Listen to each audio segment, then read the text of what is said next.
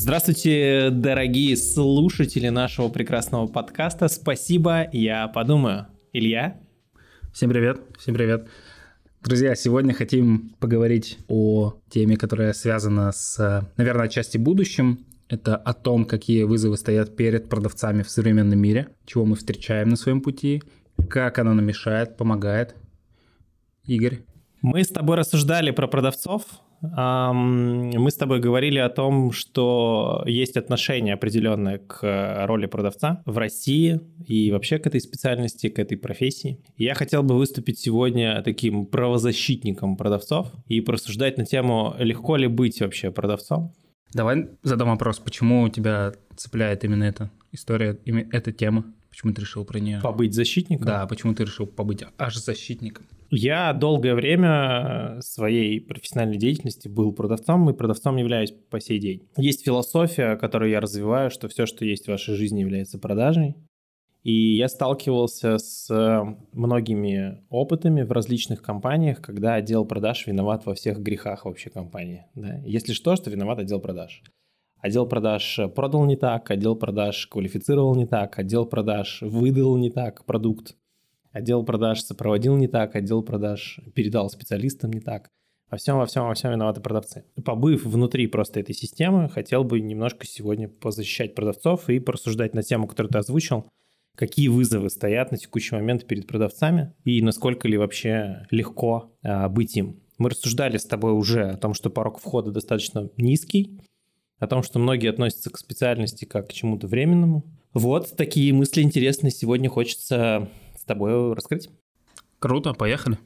Есть ли, по твоему мнению, вызовы, которые стоят перед продавцами в текущий момент? Слушай, ну здесь мы, наверное, занимаемся отчасти там самоцитированием, но ты много говорил про скорость изменений, про то, какие технологии появляются у нас сейчас, про то, как меняется отношение к продавцам, что больше материала становится, больше инфополя подсвечивает то, что продавцы — это окей — Поэтому, наверное, изменится и отношение, да, и как-то оно трансформируется. Мне кажется, это определенная а, неизвестность, которой все боятся, если говорить про продавцов. Я не представляю, как изменится отношение ко мне, к профессии, мое отношение внутри профессии. Честно говоря, не представляю. Вот можем дискутировать по этому поводу. Давай, чтобы не распыляться, про технологии, наверное, про тот же чат GPT, про нейросети в целом. Мы с тобой разговаривали о том, что это, да, стоит воспринимать как инструмент. Некоторые дизайнеры и разработчики опасаются, что их нейросетка заменит.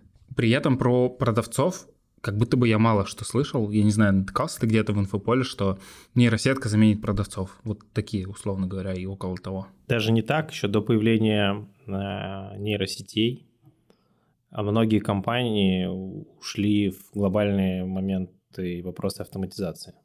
Ну, то есть часть бизнес-процессов, которые можно автоматизировать, они автоматизировали и до появления нейросетей. Типа продающие чат-боты в CRM. Да, да, да, абсолютно верно. Автоматизированные скрипты, да, когда специалист, э, даже новичок, сидит э, перед телефонной трубкой, перед монитором и просто выбирает вариант ответа, и ему скрипт автоматически выдает, что нужно ответить клиенту. Ему нужно его просто проговорить. Давай будем честными, мы использовали различные IVR меню, да, там телефонии тоже, да, когда выберите один, выберите два, выберите три, угу. и с помощью таких простых вроде действий могли управлять э, чем-то или там первично квалифицировать клиента. Угу. Ну, допустим, если вы новый клиент, нажмите один, если вы там по какому-то вопросу связаны там с руководством, нажмите два, если вы являетесь нашим действующим клиентом, нажмите три. Ну, то есть технологии, они же были. Но продавца, да, в чистом виде, ну, в российской, по меньшей мере, реалии, мне кажется, что, ну, не сейчас. Когда-то в будущем, скорее всего, но не сейчас. Про технологии. В связи с появлением нейронки просто, в связи с появлением возможности озвучивать текст, этот инструмент просто стал на следующую ступеньку, то есть версия 2.0 какая-то или 3.0. Когда, например, э, голосовое меню может не просто произнести, да, но как-то прям чуть-чуть поговорить. Ну, вот давай пример в сторону, в сторону того, как у нас, я тут с ребятами поговорил, у нас реализована была история с роботом-прозвонщиком. Что сделали? Большую базу клиентов, которая находится в каких-то статусах условно говоря, отвала и не очень понятно, что с ними, а, который не пользуется какими-то теми или иными инструментами или не покупает те или иные услуги, на него повесили, на этого робота, прозвон таких клиентов с банальными вопросами. Почему не пользуетесь? Ну, типа, знаете ли об этом? Пользуетесь ли? Почему не пользуетесь? Ну, короче, определенный скрипт, там три вопроса, чтобы не сильно напрягать, но это достаточно было для того, чтобы квалифицировать а, клиента плюс-минус и дальше отнести его к той или иной там когорте, сегменту, неважно. Так вот, мысль, которая отчасти могла, наверное, как-то насторожить продажников в том, что этот робот прозвонил таких клиентов за два дня, что-то там около тысячи, наверное, или 600 клиентов что-то за день. Ну, короче, супер какая-то скорость безумная. Представь, какое время нужно менеджеру по продажам или отделу, чтобы это прозвонить и все это поспрашивать. И здесь ребята могли насторожиться, но это же возможность для до продажи, да, безусловно, клиента можно включить в какую-нибудь воронку, потом ему там рассылать письма и так далее, но пока ничего э, круче не нашли, чем вот живая коммуникация. И в итоге пришли к тому, чтобы подобных клиентов, может быть, на большей дистанции, но прозванивать лично. Потому что да, выяснили какие-то точки роста, но они скорее оказались продуктовыми, нежели позволили допродать клиенту в моменте. То есть это то, как технологии вот повлияли, ну, точнее, вот сейчас уже, да, применяются здесь, с чем ребята сталкиваются? Ну, э, подтверждая твой пример по поводу нейронки, я знаю компанию, в которой с приходом чат GPT весь отдел маркетинга вышел. Ну, ну, так, есть, не, так не, не работает. Ну, то есть руководитель, ну, давай сейчас там без оценки, да, не okay, осуждать, okay. но вот на тот момент приняли такое решение, угу. что для тех задач, которые решали маркетологи, Э, вполне себе справится чат GPT. Ловушка просто в том, что если многие вещи завязывать на нейросетках и на автоматизации, мне кажется, будет отчасти падать квалификация спецов, которые, которые просто, ну, условно говоря, потеряют э, некий опыт взаимодействия с клиентом. Возможно, они будут на каких-то отдельных этапах подключаться, безусловно, но потеряется там целостная картина этого. А второе, нейросетки когда-нибудь же закончатся? Не факт. Э, не факт, но пока, на мой взгляд, завязывать процессы с сильно большим погружением в бизнес, допустим, знаешь, как есть процент там импортозамещения. Вот, грубо говоря, процент нейросетка замещения в отделе вряд ли можно допускать до какой-то определенной границы, потому что если они отвалятся, то пойдут эти процессы по пизде, но это не круто. Но не нужно автоматизировать те процессы, которых в компании не должно существовать, да, знаешь такую поговорку? Просто чтобы процесс автоматизировать, немногие догоняют это. Один из моих руководителей, кстати, погрузил мне эту мысль прям глубоко в голову. Она была супер душная. Прежде чем автоматизировать какой-то процесс, тебе нужно его очень хорошо понимать тебе нужно его настолько досконально описать, чтобы дальше пустить его в автоматизацию. Потому что как только ты недоописанный процесс автоматизируешь, начинают вылезать как раз-таки все болячки. И это сплошь рядом. Сам столкнулся с этим, понимаю. Да, да. Но я сейчас сам настраиваю интеграции в, в стартапе. И я понимаю, что интеграция, интеграция всему голова. Ну, то есть там, там много проблем, связанных, когда ты просто не продумываешь какой-то сценарий к чему мысль-то? Нейросети же, те, что мы видим, это же не все нейросети. То есть есть еще какой-то уровень там плюс или уровень про. А, я там знаю, что некоторые компании тестируют переходы между живыми клиентами, между живыми сотрудниками и нейросеткой. И ты этого перехода не понимаешь. Ну, то есть с тобой разговаривает робот, и в какой-то момент, когда робот, например, теряется, и не может дальше диалог проводить, он соединяет тебя сразу же с менеджером, который с этого момента продолжает диалог. В принципе, я даже примерно представил, как это можно нативно сделать. Бывает же такая история, когда, например, тебе нужно чуть больше времени на ответ клиенту, на то, чтобы подумать над ответом. И ты такой, «А, Сергей, простите, не слышно было последние 10 секунд, связь прервалась. Что мешает сделать такой же голос, условно говоря, нейросетки, которая обучилась на голосе менеджера? Да нет проблем. Я думаю, что выходов существует огромное количество.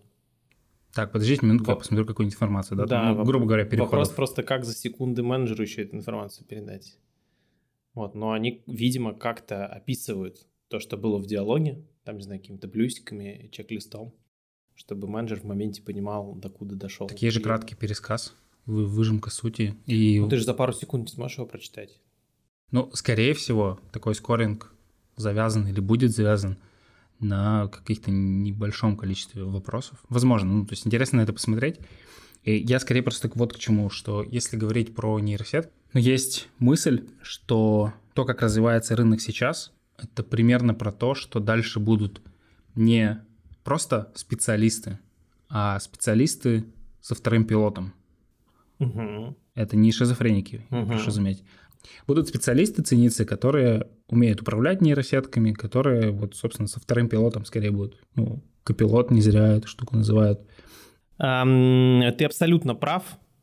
Мне кажется, это мое мнение. И если слушать и внимательно вникать там, в статьи, в Телеграм, в а, интервью различных ведущих изданий по нейросети, все же бьются сейчас крупные компании а, в создании Джарвиса. Ну вот как раз таки... Google, говорят, сделал уже. Ну вот как раз таки вот этого помощника, да, который за тебя может э, какие-то простейшие вещи на лету сделать. Там забить встречу в календарь, э, проверить почту, там прочитать тебе какие-то сообщения. Отчасти помощники уже так делают. Да, тот же там Siri, несмотря на то, что его все ругают, она может и умеет некоторые вещи это делать. И хотят вот эту штуку допилить. Если на самом деле ее встроить в какой-то умный дом, в Алису, в лампочки, в э, это все будет работать.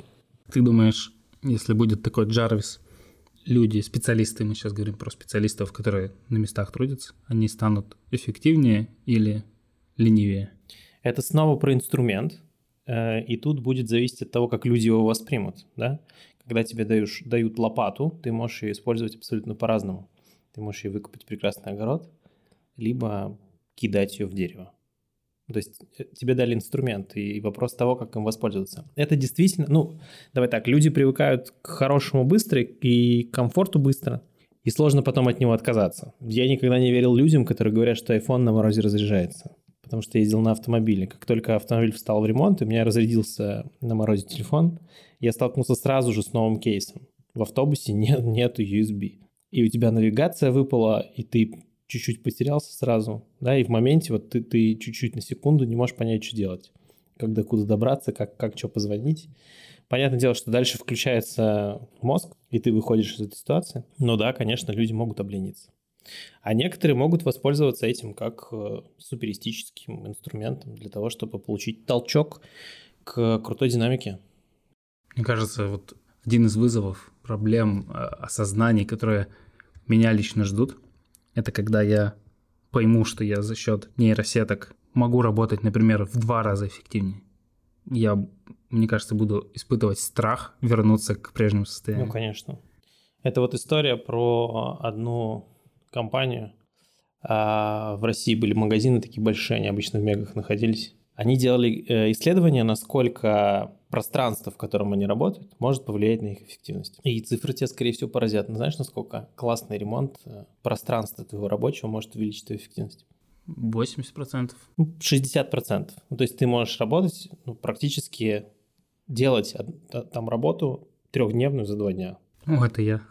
Я сейчас в студии работаю. В студии? В студии удаленно работаю, поэтому там, в принципе, до всего дотянуться можно. А, преимущество удаленки. Рассуждая про вызов, связанный с технологиями, есть ощущение, что мы упираемся только в нейросети. Я хочу привести пример, который мне рассказал кто-то. И я уже тебе даже, наверное, не назову кто. Представь, что ты дворник. Технологии же развиваются, появляются различные инструменты. Там автоматические метла, не знаю, подогреватели снега, какие-нибудь там ветродуи, которые сдувают листья, машинки потирки пола, окон, да, и так далее. То есть технологии не стоят на месте, они развиваются для нашего комфорта. Угу. И вот если не научиться ими пользоваться, то, к сожалению, либо к счастью, ты не будешь экспертным дворником. И так в любой сфере. Ну, то есть, если не упираться даже сейчас в нейросети, а вообще в развитие технологий, ну, представь тебя сейчас погрузить в систему, где нет CRM-системы. Эта ситуация до сих пор, в принципе, может быть, потому что у очень многих бизнесов нет CRM-системы. Ну, возможно, некоторым бизнесам он не нужен в силу их масштаба, да, и там двух с половиной клиентов ты можешь помнить. Но когда масштаб там хотя бы в 100 э, строк Excel, мне кажется, что уже пора заводить какую-то маломальскую CRM-система. Да, я понимаю, о чем ты, и даже, даже CRM-ка, она много вопросов закрыла. Сейчас, если ее лишиться, ну, это ужасная вещь, это блокнотики, это память надо тренировать, наверное. Каждый раз организовывать себя, проверять три раза в день, там, не знаю, свои встречи в календаре, которые бумажные и отрывной. Ну, я не знаю, как еще, то есть мне слабо представляется, как я сейчас возвращаюсь к периоду, когда у меня нет вот этой вот банальной просто автоматизации. Это возвращает нас э, в наше предыдущее обсуждение по поводу результата и процесса. Да, такая, такую мысль я выхватил. То есть, если ты не знаешь места, где ты находишься, тебе сложно понять, куда ты придешь. Одна из, э, одна из гипотез, почему люди не ведут финансы. Им не хочется понимать, где они находятся? Не хочется сталкиваться с тем, короче, с осознанием того, что ты там, не знаю, не, не дисциплинированный, что э, ты должен отказаться от каких-то вещей, не знаю, ну, грубо говоря, какая-то какой-то психологический стопор, мне кажется. Если отойти от технологических вещей, то, на твой взгляд, с чем еще может столкнуться сфера продаж, специалисты по продажам, продавцы, скажем, через технологии довольно быстро развиваются. Давай возьмем 5-10 лет, это чтобы поразмышлять просто. Ну вот я добавил бы самоцитированием, если заниматься, добавил бы супер быстроизменчивую среду, которая диктует нам интересные правила игры. И тут фактор, про который мне хотелось бы поговорить, это конкуренция и про гипотезу алых и голубых океанов. Угу. Знаешь ли ты немножко про эту гипотезу? Я читал книгу «Стратегия голубого океана». Угу. Крутые примеры, да? Примеры крутые, но я предпочитаю читать книжки, которые для меня практика применима. На тот момент, когда я читал, она просто вдохновляющая. Она не практическая, она просто вдохновляющая. Знаю, если коротко. Мысль просто про конкуренцию. Давай я немножко сделаю шаг назад во времени. Именно какая мысль недавно обсуждалась со мной в моей прекрасной голове, сумасшедшей. Я уже говорил, что продавать услуги это сложно, точки зрения того, что ты не можешь пощупать некоторые вещи. А товар в этом смысле как будто бы проще. Первая, мысль, которая появляется иногда у э, менеджеров. Но нет. С точки зрения того, что товар вот он существует, как вот этот стакан, например, э, такой же стакан, ровно такой же стакан существует у 5, 7, 20 тысяч конкурентов. Вроде как, на первый взгляд, там, с первого подхода здесь конкуренция только в разрезе цены. Когда предложение было не так много, это еще работало в целом и позволяло, наверное, сохранять бизнес-модель. Но когда предложение стало достаточно, у конкурентов больше появилось. Здесь многие ушли, может быть, не сразу, но в историю с сервисом. Не знаю, быстрая доставка, какая-нибудь гарантия, какие-нибудь дополнительные плюшки, подарки, что, мне кажется, довольно рабочая схема плюшки-подарки, но она какая-то а, обесценивающая товар, на мой взгляд, опять же. Но многие ушли вот в эту сервисную часть, что по сути тоже как услуга. С точки зрения предпринимательства эта история абсолютно нормальная, да, потому что у тебя маржинальность на товар зависит от себестоимости плюс э, дополнительных каких-то расходов. А маржинальность услуги, она всегда выше, да, потому что затрат обычно меньше, тебе не нужно ничего производить. Поэтому маржинальность выше. Это нормальная история. То, что многие ушли в какие-то дополнительные ценности. Ты рассуждал про конкуренцию, ее же меньше не станет, ее становится все больше и больше. Да, да, конечно, конечно. К чему я веду, что мне вот интересно, вот так развивалась продажа товаров и услуг, это очень тезисно я описал, как при не останавливающемся росте конкуренции будет это же направление или около того э, развиваться, вот на твой взгляд? Направление продуктов или направление услуг? Как продажа будет в целом развиваться? То есть вот мы понимаем, что есть конкуренция, и это все выросло в попытка отличаться, чтобы получить клиента, попытка чем-то его удивить, чем-то завлечь, чем-то быть необычными. Как дальше? Рост конкуренции, сервисная часть, она, в принципе, теперь предоставляется многими. Но, ам... Какой следующий этап? Следующий этап – это тонко чувствовать, тонко начать чувствовать э, потребителя. Вот мне здесь интересный пример видится это та сфера, где я провел много времени, автомобильный бизнес. Автомобилестроительные компании, они вынуждены подстраиваться очень сильно под своего клиента и тонко его чувствовать. Потому что если они произведут автомобиль, который потребители не будут покупать по тем или иным причинам, там, допустим, он некрасивый, или, допустим, он достаточно дорогой получился, или, допустим, он получился там ненадежным, то можно потратить джигурдулярды, джигурдулярдов и при этом никогда не окупиться, потому что срок изготовления автомобиля, он достаточно длителен.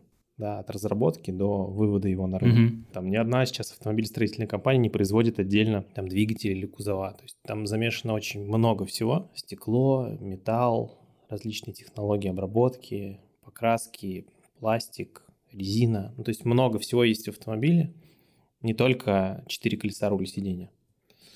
И есть ощущение, что следующий шаг – это исследование, которое сейчас, кстати, проводят многие крупные компании, прежде чем чего-то выпускать, либо какие-то изменения внедрять. И как раз-таки та книга, которую ты не особо жалуешь, да, гипотеза или стратегия голубых океанов, а, она как раз-таки рассказывает о том, что можно немного изменить так называемую потребительскую канву, как это описывается в книге. То есть послушать клиентов, понять, какие факторы для них вообще важны в продукте либо в услуге. И усилить те моменты, которые клиенту необходимы, но избавиться от тех моментов, которые не нужны ему. У меня пришла аналогия в голову. Быстро же все меняется. Вот ты нашел вот эту частичку, вектор стратегии Голубого океана, ее быстро займут. Но если ты этого не сделаешь, то да, но есть же... Если ты начал делать, за тобой там повторили, условно говоря, и все, это уже как бы не голубой океан. Ты за тобой повторила какое-то количество конкурентов. Это как с, знаешь, мне, просто почему я к этому отсылаюсь, э, потому что вот смотри, раньше есть, я задаю вопросы со стороны там глупого менеджера. Э, раньше Давай было, поиграем в эту игру. Да, было как будто бы проще придумать что-то новенькое, потому что, может быть, технологий было не так много, не так все сильно развивалось, и ты мог впрыгнуть в какой-то поезд, был какой-то там чувак, который с другого угла посмотрел на эту технологию и спустился. Сейчас же количество технологий такое большое, что ты действительно можешь довольно быстро придумывать какие-то вещи и как их внедрить в собственном бизнесе. Это как будто бы можно подглядеть и тоже это реализовать. Это как с песнями, знаешь, которые раньше мы там все э, песня залетает в чарт, мы ее слушаем там, не знаю, несколько месяцев, а сейчас она неделю висит, неделю по радио покрутили, мы забыли, что там было, потому что вышло новые, новые, новые, новые, вот так. Да, ты, ты задал вопрос, отвечаю тебе. Да, ты абсолютно прав, по моему мнению. Почему сейчас многие компании так заботятся сильно о шпионаже промышленном? Да, почему патентуют различные технологии? Дабы избежать как раз-таки процесса хищения. Здесь накладывается еще один вызов. Э, к сожалению, то место, где мы сейчас находимся с точки зрения своей капитализации, с точки зрения своих компетенций, с точки зрения технологий, это не конечная точка. Вот исходя из той информации, про которую ты сейчас спросил, да, потому что кто-то завтра может сделать чуть лучше. И лидирующую позицию, например, мы можем потерять, потому что клиенты за какой-то другой ценностью идут в другую компанию. Мы говорили про конкуренцию, да, почему мы затронули э, гипотезу или стратегию Голубого океана, потому что по этой гипотезе существует конкурирующий рынок, да, японцы его называют алым, это когда две компании с друг другом соревнуются. Когда кусаются акулы, и море становится алым. Алым, да, абсолютно верно. Э, когда таких компаний становится много, да, на одном рынке, вот, единственный возможный вариант – это демпинговать или бороться за тех клиентов, что у тебя есть. Все потому что вот за там, дополнительную тысячу рублей скидки клиент начинает перебегать из одной компании в другую. Голубой океан по гипотезе японцев или по стратегии японцев – это тот рынок, где могут существовать две похожие компании, но отличаться как раз-таки вот в этой пользовательской либо клиентской канве. Клиенты могут покупать и там, и там, и обе компании выживут. Так появились лоукостеры, например. Так появились лоурайдеры.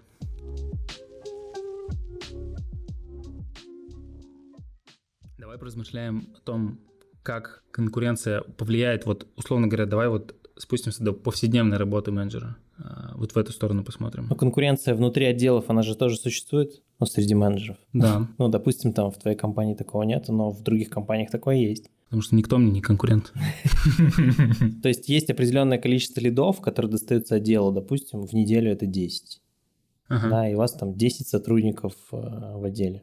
Если вы будете делить по-честному по одному лиду, то все равно будут лидеры и будут аутсайдеры, потому что не все лиды перейдут в продажи.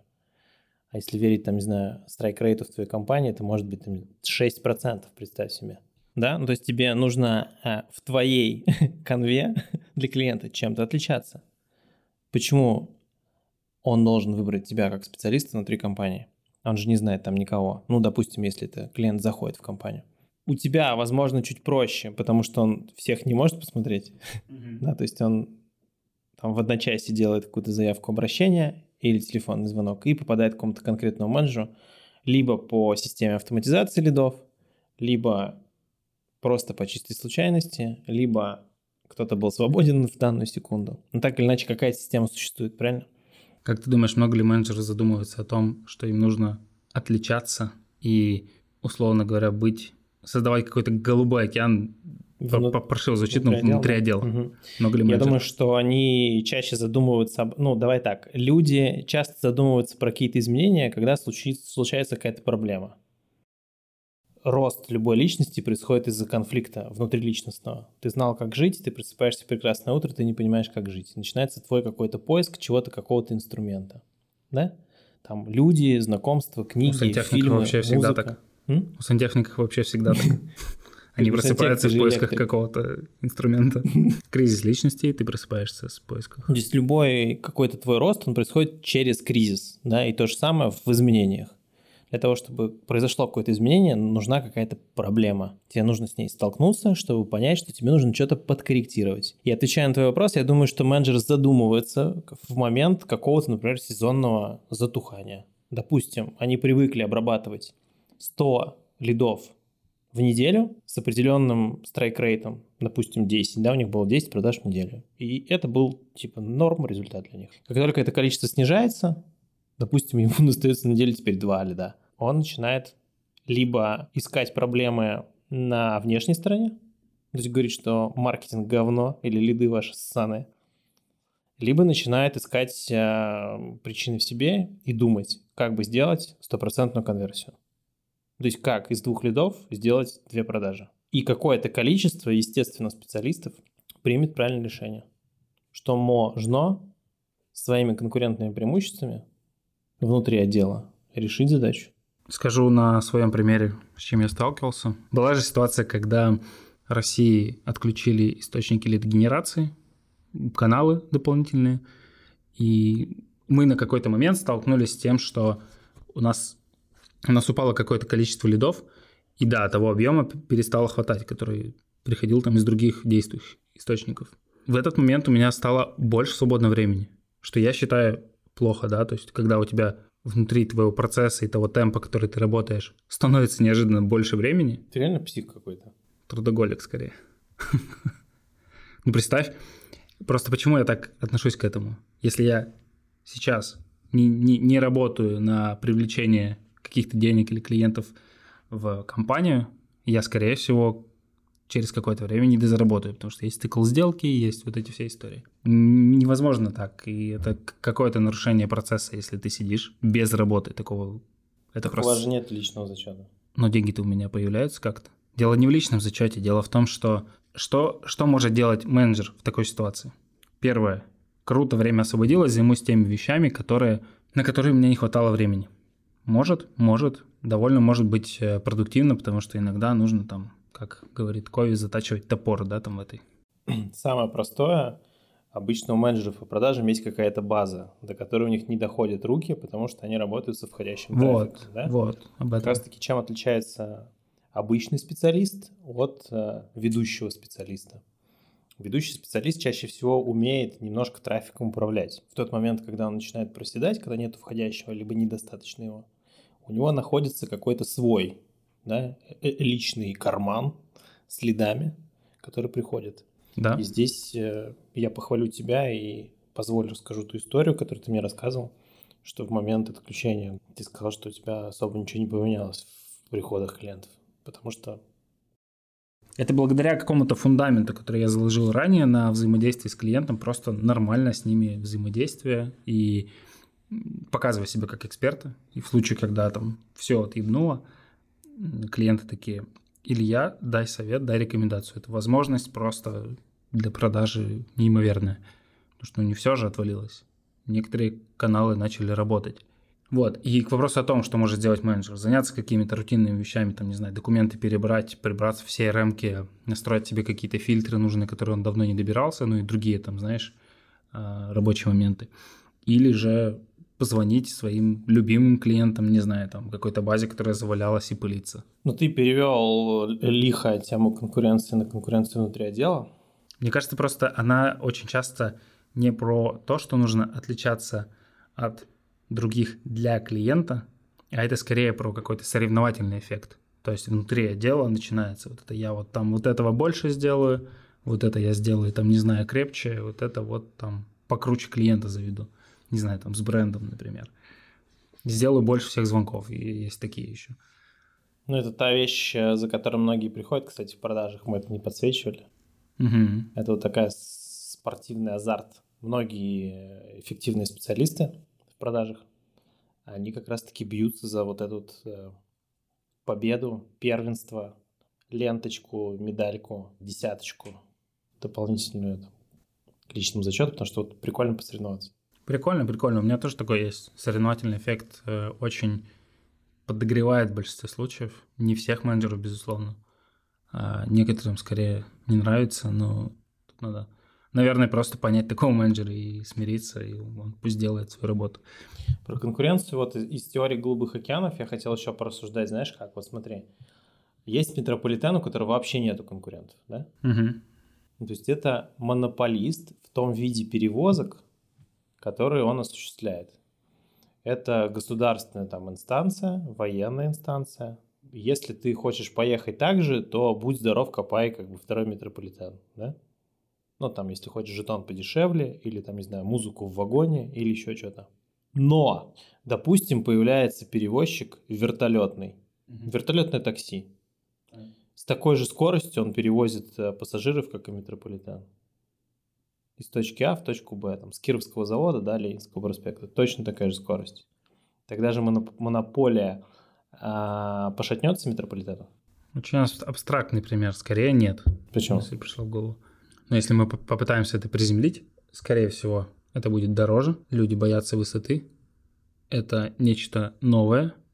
Это должно быть удобно. Ну и куча-куча факторов, стоп-факторов, из-за которых люди не делают что-то новое и не пользуются новыми инструментами. Чтобы ты понимал, сейчас э, исследуют вертолетное такси, сейчас пытаются его сделать дешево. Хорошо, если это будет так. Просто не всегда вопрос в цене. Не всегда, далеко не всегда. А, у меня пример какой-то был. А, про то, что менеджеры делают при росте конкуренции. Вот из-за того, что поставки в России некоторых запчастей для деревообрабатывающих станков и металлообрабатывающих станков приостановились.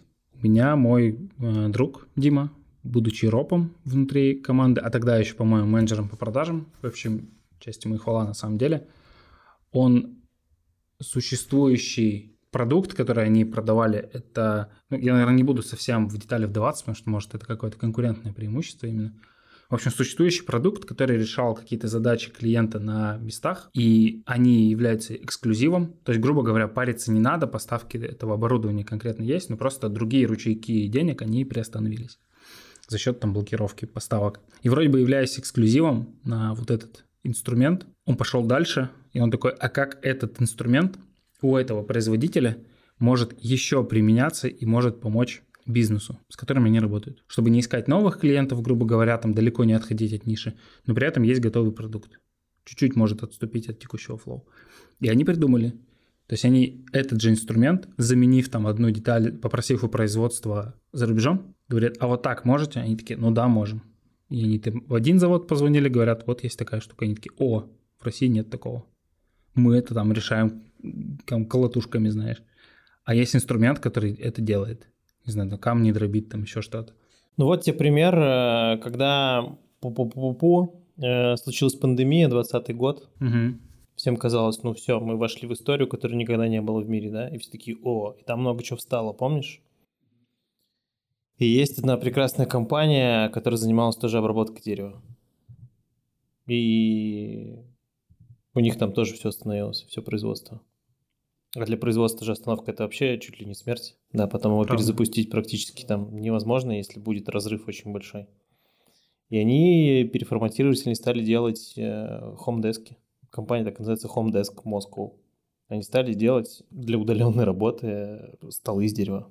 У меня дома сейчас стоит такой. Mm-hmm. Кореша такой стоит. Охеренная тема вообще. Стол, за которым можно работать сидя, стоя, он переставляется на всякие полочки, знаешь, как конструктора. Просто изумительную идею сделали. Голубой океан, конкуренция. Но мы вынуждены будем, не только компании, не только собственники компании, но и продавцы, думать про свои личные конкурентные преимущества. Ты, ты когда говоришь про продавца, ты представляешь кого? Человека, который сидит, поднимает трубку, алло?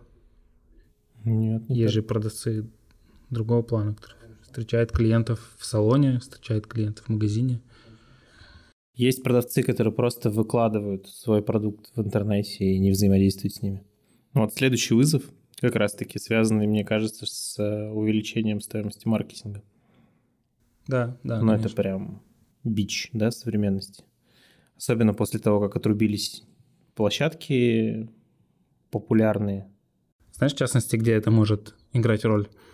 Если предприниматели и люди внутри бизнеса начнут считать стоимость льда, начнут понимать, что привлечение льда – это дорого, что каждый проебанный лид – это минус 4 тысячи у кого-то, 2 тысячи в недвижке, это может быть 20 тысяч, да, там, а менеджер просто халатно к этому отнесся, то может появиться новый, скажем так, вызов а, и новая проблема, с которой менеджеры столкнутся, еще больше контроля за ними, еще больше внимания к тому, к их работе, как они а, работают, а, как они удерживают эти лиды. Здесь история может быть в двух плоскостях, на мой взгляд, таких глобальных. Это их начнут учить удерживать эти лиды, а какие-то другие предприниматели начнут за это бить, ругать, драть, выгонять и так далее. Да, ну, есть... есть ощущение, что предприниматели научились уже считать лиды. Это у тебя ощущение. у меня картина каждый день пока говорит обратное, что предприниматели до сих пор, и их довольно много, которые мало что считают э, с точки зрения маркетинга. И, конечно же, этим они не управляют, да, как говорил там кто, Друкер, то есть это до сих пор продолжается. До сих пор многим клиентам говорит, что нужно поставить аналитику. Это к вопросу о том, что, окей, представляем идеальный мир, когда предприниматель понимает, что вот он вложил 100 тысяч рублей. Допустим, мы, мы уберем отсюда все какие-то влияющие факторы. Допустим, он понимает, что на каждые там 5 тысяч рублей он получает одного клиента. И что происходит, если клиент, который пришел к тебе за 5 тысяч рублей, просрал менеджер, который решил просто не позвонить сегодня клиенту. Это 45 татуировок, да? Все разобьется о прыщавую девочку. Я не помню конкретно этот пример. Ну, там без цитат э, стоят двое перед магазином, смотрят на прекрасное пальто и размышляют о том, сколько нужно было труда для того, чтобы оно здесь материализовалось, это пальто, да? Есть какие-то ребята, которые закупали материал, есть ребята, которые его искали, есть ребята, которые отдельно фурнитуру подбирали, пуговицы, застежки. Есть э, какие-то швейные производства, где это все соединялось. Есть логистика, есть там аренда магазина. Она тоже не просто так была выбрана. Они заходят в магазин, говорят, мы видим у вас в интернет-магазине размер, а девочка в подростковом возрасте говорит, размера нет. И татуировка как раз таки заключается в том, что все разобьется о прыщавую девочку на кассе, которая скажет клиенту нет. Да, и пример-то про менеджеров, он здесь в том, что ценности в каждом конкретном клиенте станет больше и не так, как раньше, да, там, если раньше мы, ладно, я, я буду обобщать, э, но если раньше, допустим, мы там позволяли себе какому-то клиенту не перезвонить, потому что как будто бы мы заняты или там заняты действительно клиентом покрупнее, то в данном случае имеет смысл, если ты действительно успеваешь клиента кому-то отдать, и, скорее всего, такие процессы, перехватывающие, не знаю, спасающие лидов в какой-то степени, они будут множиться и будут развиваться внутри бизнеса, потому что ну, как каждый клиент, он, по сути, теперь стоит дороже, чем раньше. Вот, это если говорить про маркетинговую историю, так. Что думаешь, сами продавцы, они замечают эту историю? На своем примере убедился, что нет. Я практически всегда, когда э, оценивал, что лид приходит там с платного трафика, например, примерно понимаю, что это стоило каких-то усилий. А, это стоит денег, это стоит работы маркетинга, это стоит там работы, не знаю, мыслительные процессы наших спецов. И если я вот так раз, не понимая даже, что это за клиент, не понимая, наш он не наш, просто сливают, да, там его. Ты понимаешь, что я только что у компании просто потратил там 4000 рублей. Вот. Но большинство продавцов, мне кажется, не думают об этом, если их не научили внутри. Что это важно потому-то и потому-то. Например, в одной компании у меня были штрафы за неверное заполнение CRM. За неверное заполнение конкретно там мы говорим про источник лида. Сам я его вызвонил, или это пришел с маркетинга, например. Почему это важно? Потому что маркетинг ориентируется на эти данные, дальше принимает решение, вкладываться в этот канал или нет. И если я неправильно заполнил, и за этим никто не следит, то компания теряет деньги. Вот прямая связь. Менеджерам это объяснялось, и уже штрафы не так сильно пугали, потому что менеджеры понимали ответственность в заполнении тех или иных полей. Но я не сталкивался нигде больше с таким подходом. Ну и к истории, что клиент стал дороже. Из клиента всегда, в принципе, нужно было. Но и сейчас, назову это в двух плоскостях, стоит выжимать больше. Не очень, да, такая экологичная фраза.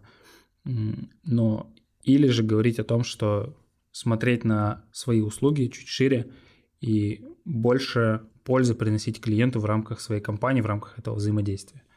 Что одновременно, скорее всего, принесет пользу тебе как специалисту. Да, конечно. Конечно. В идеале, чтобы система была настроена так, что ты зарабатываешь, компания зарабатывает, клиенту хорошо. То есть вот если картина идеально так выстроена, то в целом-то процессы, они будут органично дальше расти.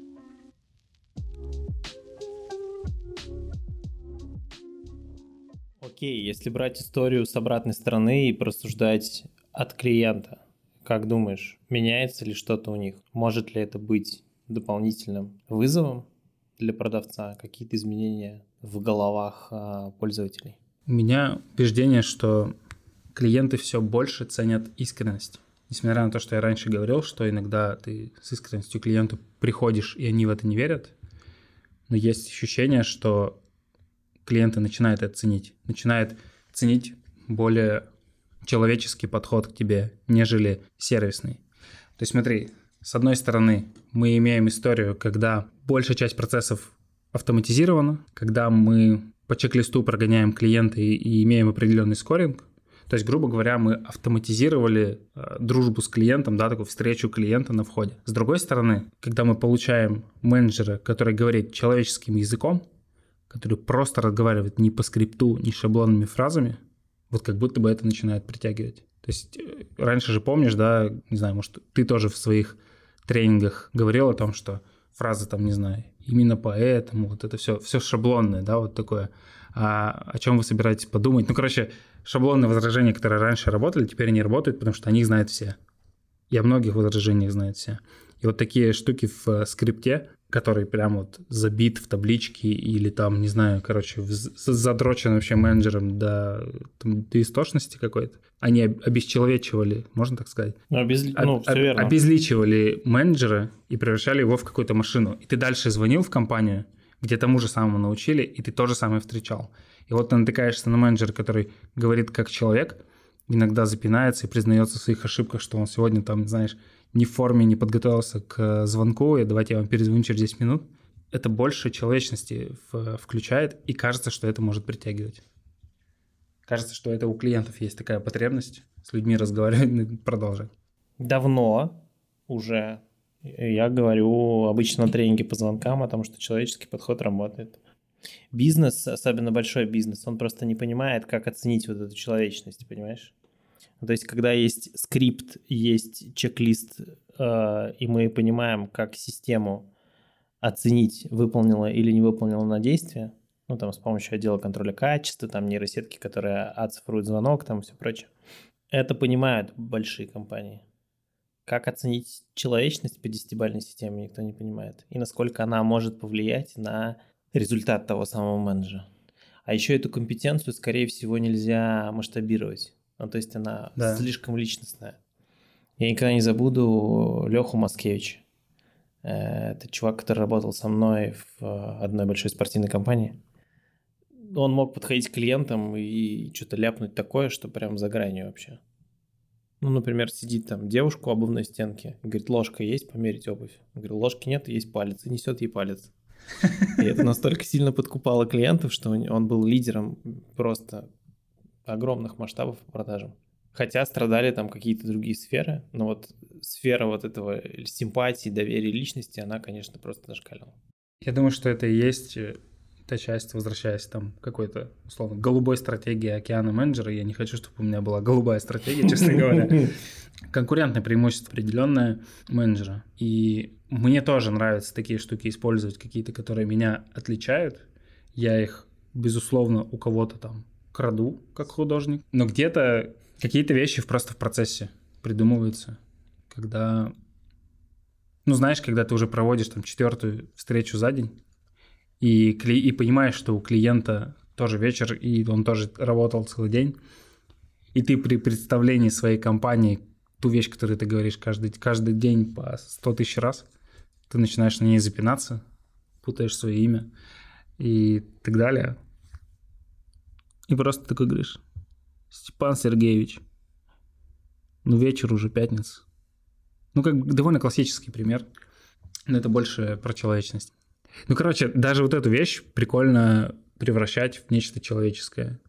Ну, мы снова к, к идее о том, что people to people, людям нужны люди, симпатия, доверие в этапах продаж, нам нравится называть это между нами 5 лет, является основополагающим. Илья, благодарю тебя за прикольное рассуждение. Есть ощущение, что не про все факторы мы поговорили, но вроде как складывается ощущение, что хотя бы приоритетность какую-то мы создали. Я уверен, что можно сделать еще один выпуск и продолжить эти рассуждения, а возможно посчитать эту идею достаточной. Давай попросим ребят, которые нас слушают, тебя в канале прикинуть несколько идей о том, какое будущее, какие вызовы могут быть у менеджеров по продажам в ближайшие там 5-10 лет. Хотите поразмышлять на тему там 70 тысяч лет, там, не знаю, вперед. Если у кого-то наберется идея, очень интересно будет поразмыслить. Я думаю, что мы что-то даже почитаем прямо здесь и пообмусоливаем. Друзья, любым доступным способом, хотя хоть и личными сообщениями, диктуйте. А, нам интересны ваши мысли.